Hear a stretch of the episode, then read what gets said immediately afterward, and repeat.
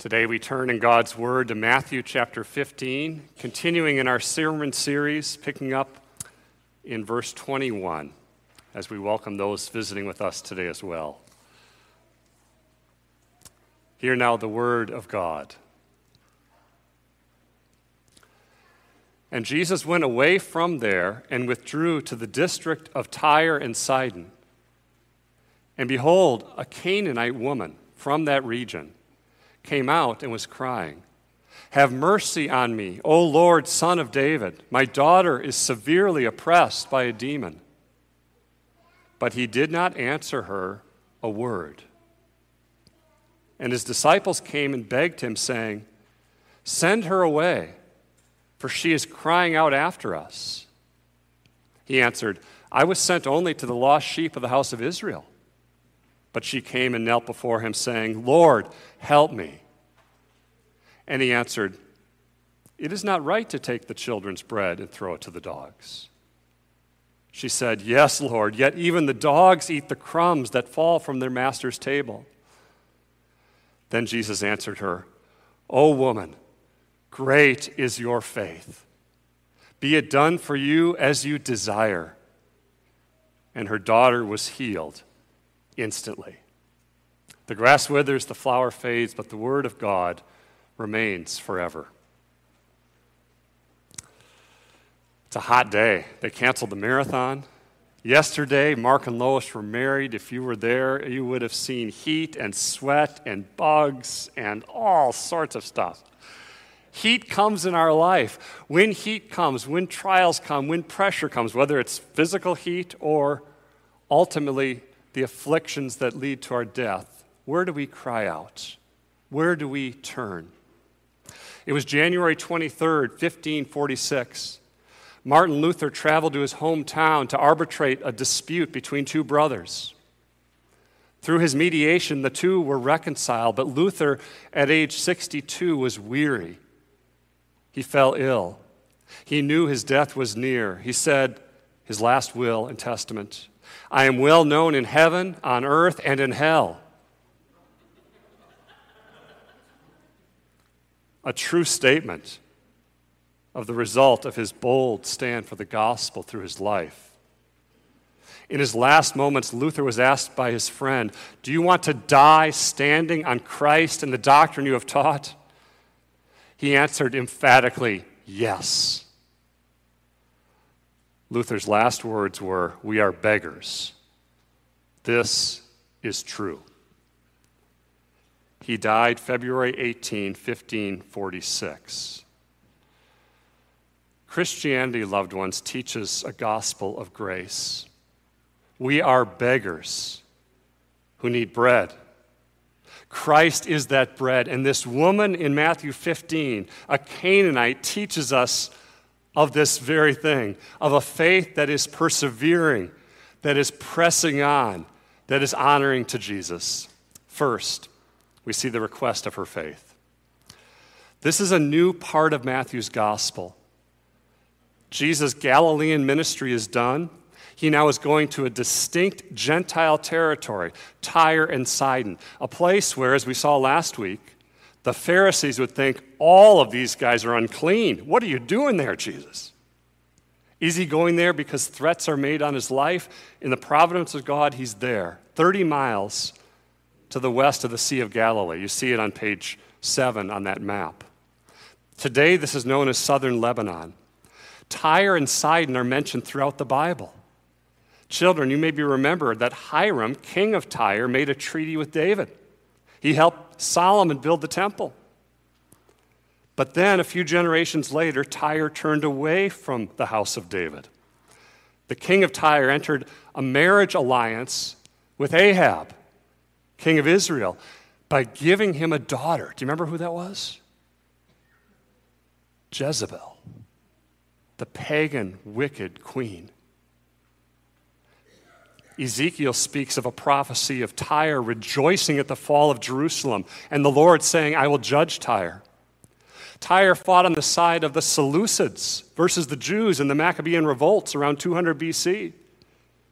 Josephus says that Tyre was among the most bitter enemies of the Jews in the first century. This is the region most grossly committed to paganism. That's where Jesus goes to seek rest.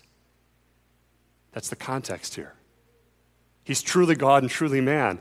He needs to rest, but he could not be hidden, Mark says, not even there in Tyre. A woman hears of him. She's a Gentile. She's not a Jew. She's not coming from the line of Abraham. According to the Pharisees, she's ungodly and unclean and impure and defiled and has no hope for salvation. But not just a Gentile, she's a Canaanite. Do you remember the Canaanites' children? Going all the way back to Genesis, God made a promise to Abraham in the covenant that when the iniquity of the Amorites or the Canaanites is complete, the land of Canaan or of Israel would be theirs. In the days of Joshua, God sends Joshua to that land. He tells him to exterminate the Canaanites. If he had obeyed God, this woman would not have been alive. The Canaanites, by this day in Joshua's time, had progressed to be as evil as possible. They were given over by God to their lusts, their wickedness, beyond the point of repentance. They are the most depraved, debauched, degenerate people of that ancient time religious prostitution, child sacrifice. They are of the seed of the devil, the seed of demons. She is from there. You think she is not going to get what she asked for. She's crying, pleading, persistently, shouting. This is loud. This is not timid Minnesota nice stuff. Her daughter, about a 12 year old girl, needs help. When your kids need help, you rush to help them, don't you? Our three year old, due largely to my negligence on a hike, hurt his head. We rushed to get help. Well, people rushed to help us and then to get him help. He's fine, thankfully. You do anything you can to get them help.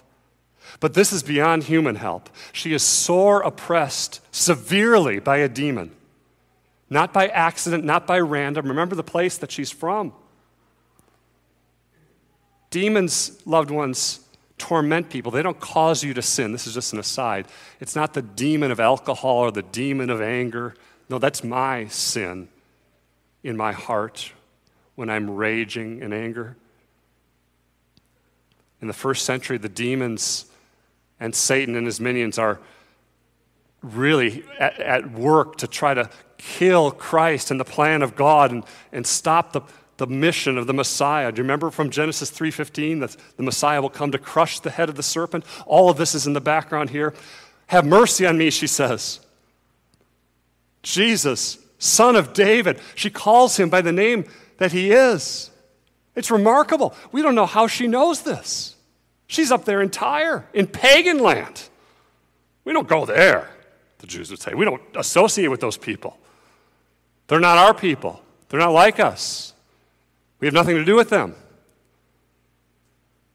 The parallel is amazing. How did Matthew begin the gospel? Rahab, the prostitute, the Canaanite, is in Jesus' family tree. Saved by grace. Rahab's confession of faith and this woman's are remarkably similar, crying out to God for mercy. The parallel stands in contrast to the Pharisees. The Pharisees at this time would have harsh words for anyone who would associate as a rabbi with a woman. There was a sect called the bruised and bleeding Pharisees because every time they saw a woman, they would cover their eyes and they would bump into whatever was around them. Such as their externalism, their legalism. It's horrific, it's evil. They thought it was a badge of their piety. It wasn't. The Pharisees accused Jesus of sin the woman calls Jesus Lord and Son of David. She's the only person in the Gospel of Mark who calls him Lord. Others do in Matthew. The Pharisees are angry. Anger is in their hearts. They're hating Jesus. They want to put him to death. This woman cries out in faith. The Pharisees claim to be God's people and take offense at the gospel. This woman says, Have mercy upon me, a sinner. The crowds are not crying out to Jesus as, the Messiah, but she is. How would Jesus respond to her? We think we know, don't we? What is Matthew teaching us over and over? What is Jesus like? What's he like, loved ones? Full of compassion. So when you read his response, at first glance you're thinking, this is not what I expect. And you should think that. She's desperate. Jesus doesn't answer her at all. He's silent as a stone. The opposite of love is indifference. I care nothing. I'm cold, sullen. No response. But she does get a response from the disciples. Jesus, send her away. She's shouting at us. We don't have time for this. I'm irritated by her. I'm annoyed. Get her out of here. That's their response. What would happen next? Jesus speaks. But again, not what you would expect to hear. He says he was sent only to the lost sheep of the house of Israel. Well, the disciples would think, What are you doing up in Tyre, Jesus? Go back to Galilee.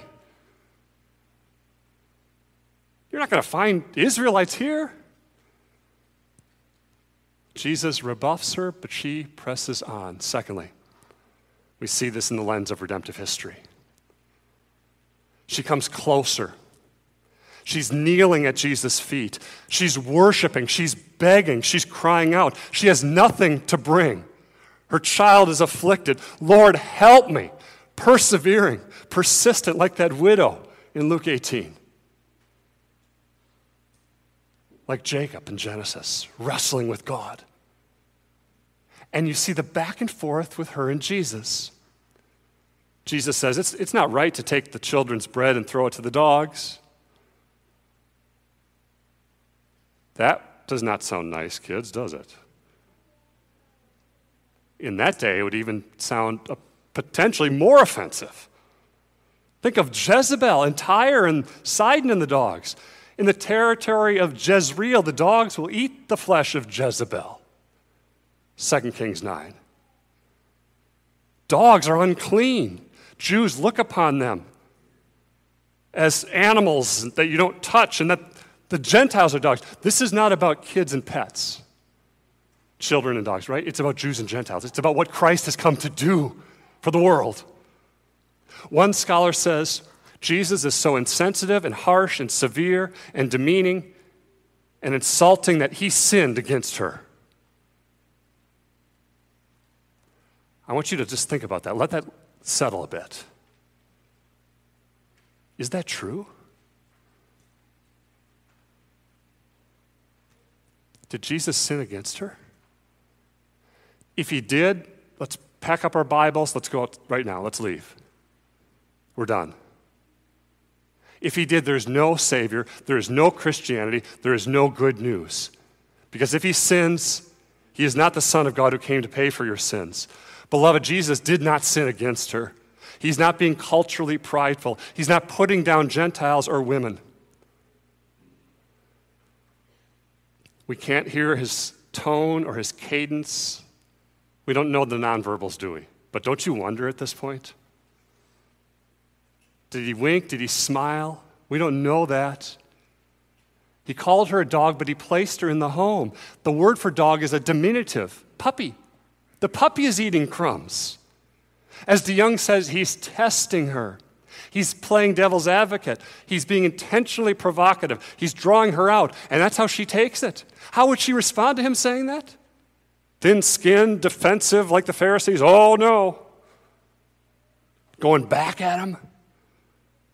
saying, Woe is me. No. She agrees with what Jesus says about her. I'm a dog, but even the dogs eat the crumbs that fall from their master's table. She's clever. She's witty. She won't give up. She persists. She wrestles. One person says she has turned the tables on Jesus. Now, she hasn't done that.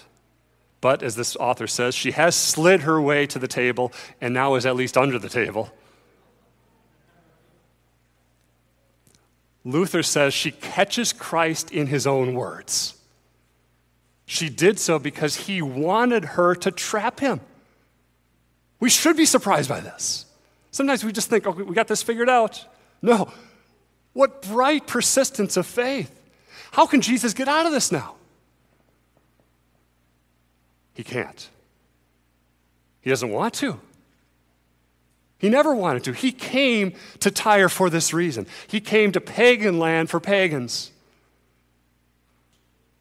Here's what one author says She knows what Jesus is saying. She's arguing with Jesus in the most respectful way, and she will not take no for an answer. I'm a dog, but I'm your dog, Jesus. You are my Lord, my master. The dogs eat the crumbs. A crumb is enough, Jesus.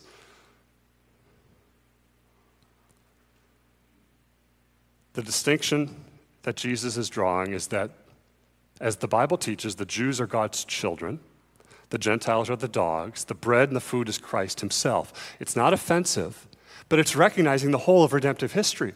That by grace, God sovereignly chose Abraham, an adulterer, an idolater, not one be- because of his merit, but by God's grace. Not because Abram was wise or strong, but because God delights to show love to sinners. That's his heart for you too. God's plan was for the Messiah to come from the Israelites, from the seed of Abraham, Genesis 12. Jesus' mission is to go to the lost sheep of the house of Israel. That's right. But that's not all his mission. He's in Gentile territory, talking to a Gentile woman on a short term mission trip, showing the Great Commission before he commands it. God's plan is to save the nations. His plan is not for Jews first, and then that fails, and then God goes to plan B. That's not true biblically at all. There's glimpses of this in the Old Testament, aren't there? Even as Jezebel wants to destroy God's people, God shows mercy to a widow from Sidon, of Zarephath, in the days of Elijah. 800 years later, it's happening again. God's covenant with Abraham promised that the seed of the woman would bless the nations. The covenant with David promised a king who would reign forever. The promises of God are all yes and amen in Jesus to Abraham, to David, to all of God's people. She gets it amazingly.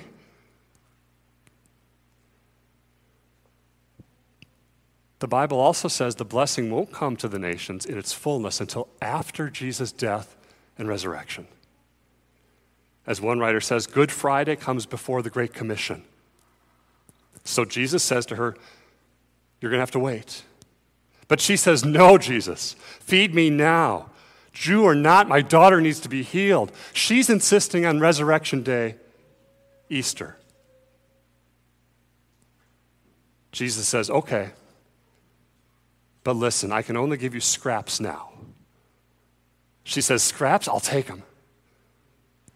This event is the initial phase of the Messiah, Jesus, the Son of God became man, who's becoming a light to the Gentiles, Isaiah 49. Psalm 87 Verse 4 God says, I will count Egypt, Ethiopia, and Tyre as those who know me. Matthew's gospel is the most Jewish and also arguably the most Gentile of the gospels. Do you remember the genealogy? Rahab, Ruth, Bathsheba. All of them most likely Gentiles. Bathsheba married to a Hittite. Jesus cannot reject this woman for where she's from any more than he can reject these ancestors in his own genealogy. This is all taking place in Matthew's gospel. The Gentiles stand out. Who worships Christ when he's born? Not Herod, not the Israelites, but who? The Magi from the east.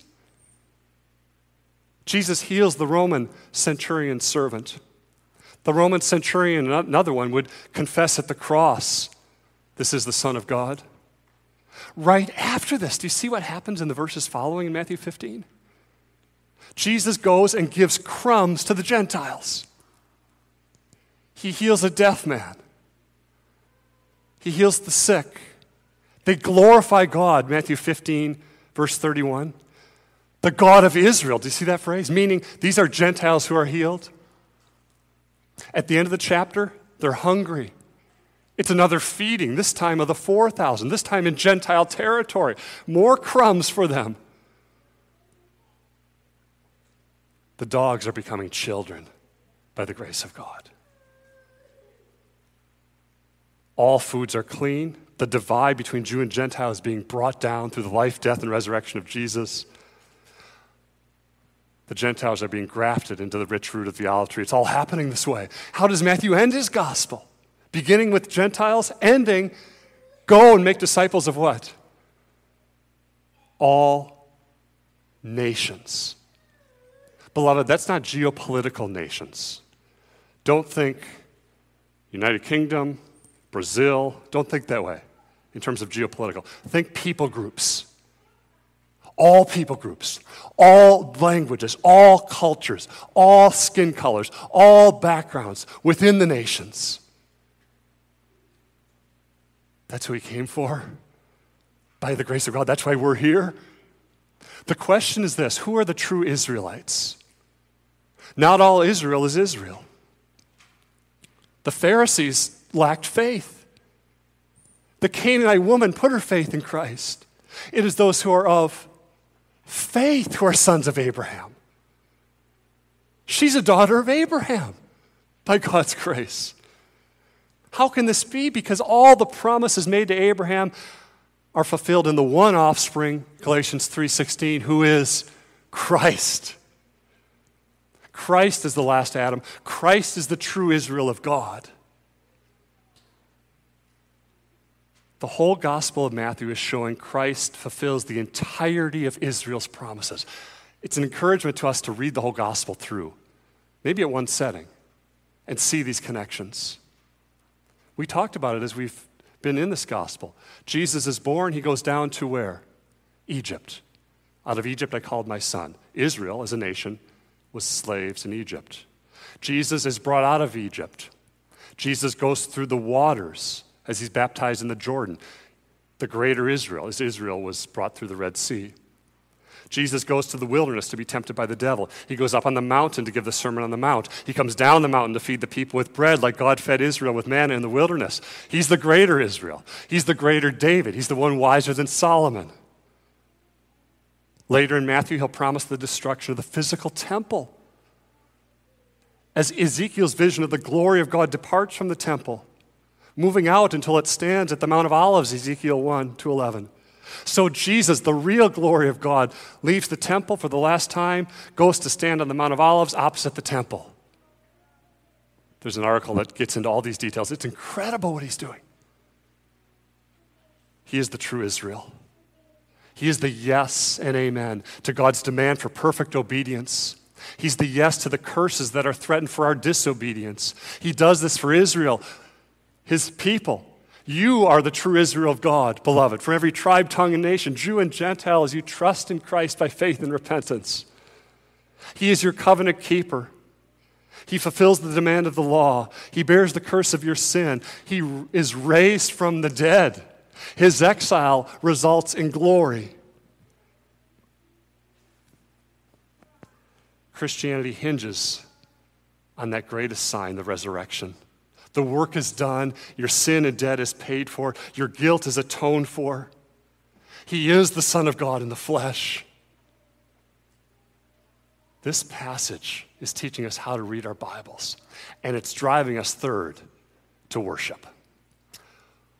What is the response in all of this? She's witty.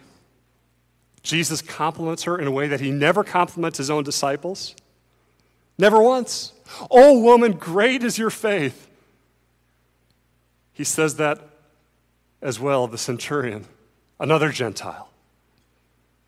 What a blessing from God to hear Jesus say that. He gave her the faith. It wasn't hers that she earned or that she found by her grace, it's His Spirit that gave it to her. And then, right then and there, Jesus heals the 12 year old girl. Instantly, from a distance. The girl's at the house. What Jesus wills to happen, happens. Who is this man? He's the Son of God in the flesh. He has power over the devil. She believes Jesus will help. She trusts Jesus has healed her daughter, even though she didn't see it right away. She goes home, her daughter's healed. We want to wrestle with why would Jesus put her off for a while? He's testing her faith. And we're seeing in this our own hearts. How often are we like the disciples? Get away. Maybe you've experienced Christians being unkind to you. Maybe you're cynical about Christianity. The disciples struggled here, they sinned here, we sin here. It doesn't make it right. We need to pray, God, help me not to have a spirit of spiritual selfishness or passive pessimism. It's soul destroying, it shrinks down the glory of Christ. It brings us to repentance. He says this as she perseveres. He strengthens her faith by saying it. She presses on. She doesn't turn inward, she turns to Jesus.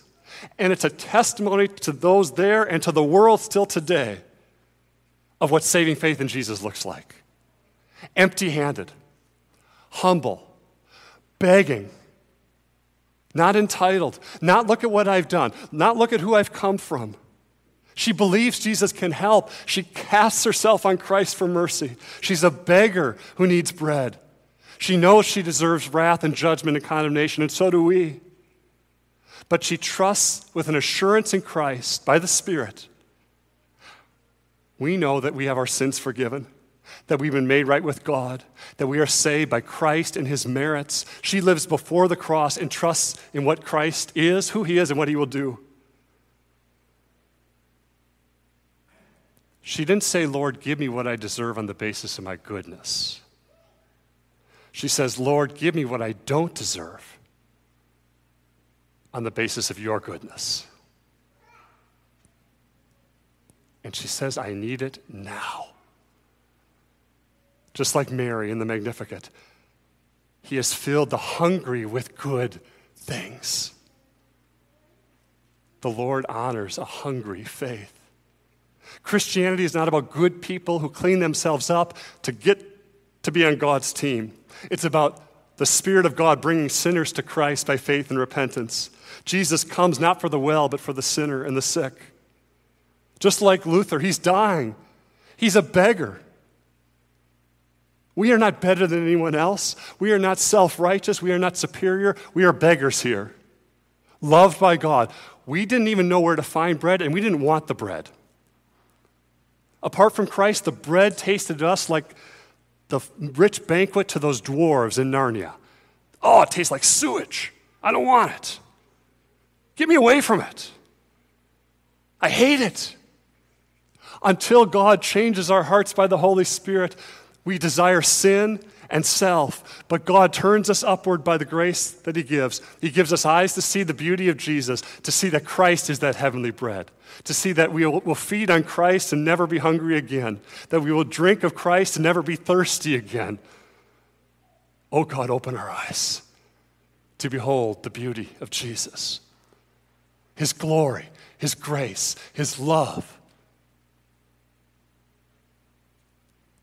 Jesus says, Come to me, you who are weary and heavy laden. I will give you rest. He's patient with us. So when you tell someone else about the gospel, spreading the gospel is like a beggar telling another beggar where to find bread and praying that God would open their eyes to see, to taste, to eat, to know that God is good. Jesus is that bread. We love to hear each other share of how the Lord has been gracious to you. At our prayer meeting, we've been encouraged by people sharing of what the Lord has done for them each month. Please come. It's a time to give thanks to God, to hear of the work of the Spirit of God in each individual's heart, to point to the glory of Jesus. It's a time to express in prayer our faith. That's where faith is primarily expressed, Reeves and Calvin say, in prayer. Do we persistently pray? Where have we stopped praying? The Lord says in Hebrews, He must believe that I exist and that God rewards those who earnestly seek Him. Where have our hearts grown cold? Lord, help me to believe that you reward those who seek you. There's two ways that we can fail to let Jesus be our Savior, one author says. One is by being too proud, the other is through an inferiority complex. Being so self absorbed, we say, I'm so awful, God couldn't love me. Here's what Newton says You say you feel overwhelmed with guilt and a sense of unworthiness? Well, indeed, you cannot be too aware of the evils inside you. But you may be, indeed, you are, improperly controlled and affected by them. You say it's hard to understand how a holy God could accept and love such a sinner as yourself. You then express not only a low opinion of yourself, but also too low of an opinion of the person, work, and promises of Jesus. You complain about sin, but when I look at your complaints, Newton says, they're so full of self righteousness, unbelief, pride, and impatience that they are little, little better than the worst evils you complain of. Here's how the author concludes it's just as much a rejection of the love of God to refuse to seek Him to refuse to come after his mercy, to refuse to accept it, to refuse to be content with it, as it is to say, I'm too good for it. False humility, which is not humility, it's pride. Those of small faith are of small prayers. Prayer is the expression of our faith. So, what does this teach us? Not to grow weary. Whatever we stop praying for, God, Revive my heart. Change me. How does God change us? By keeping our eyes fixed on Christ. It is the beholding of Christ that transforms. As we look upon him with the eye of faith, it makes us more like him. In the gospel, we see Jesus. We see how God hates sin in his purity. We begin to hate sin as God hates it. We see how God loves righteousness. We begin to love it as God loves us. We, with unveiled faces, beholding the glory of God, are transformed into the same image from one degree of glory to another. Getting to know God better makes for profound change in our lives. Knowing the love of God for you is what will make you and I more loving. Sensing the desirability of God by the Spirit changes our hearts and our preferences to love the Lord and to love each other. And so, beloved, how do you respond to God's love today? May God give us grace to believe and trust, to worship and obey, to love Him and give thanks to Him with a joyful heart, to the honor of His name for such a great salvation as ours, by grace alone, through faith alone, in Christ alone. Amen.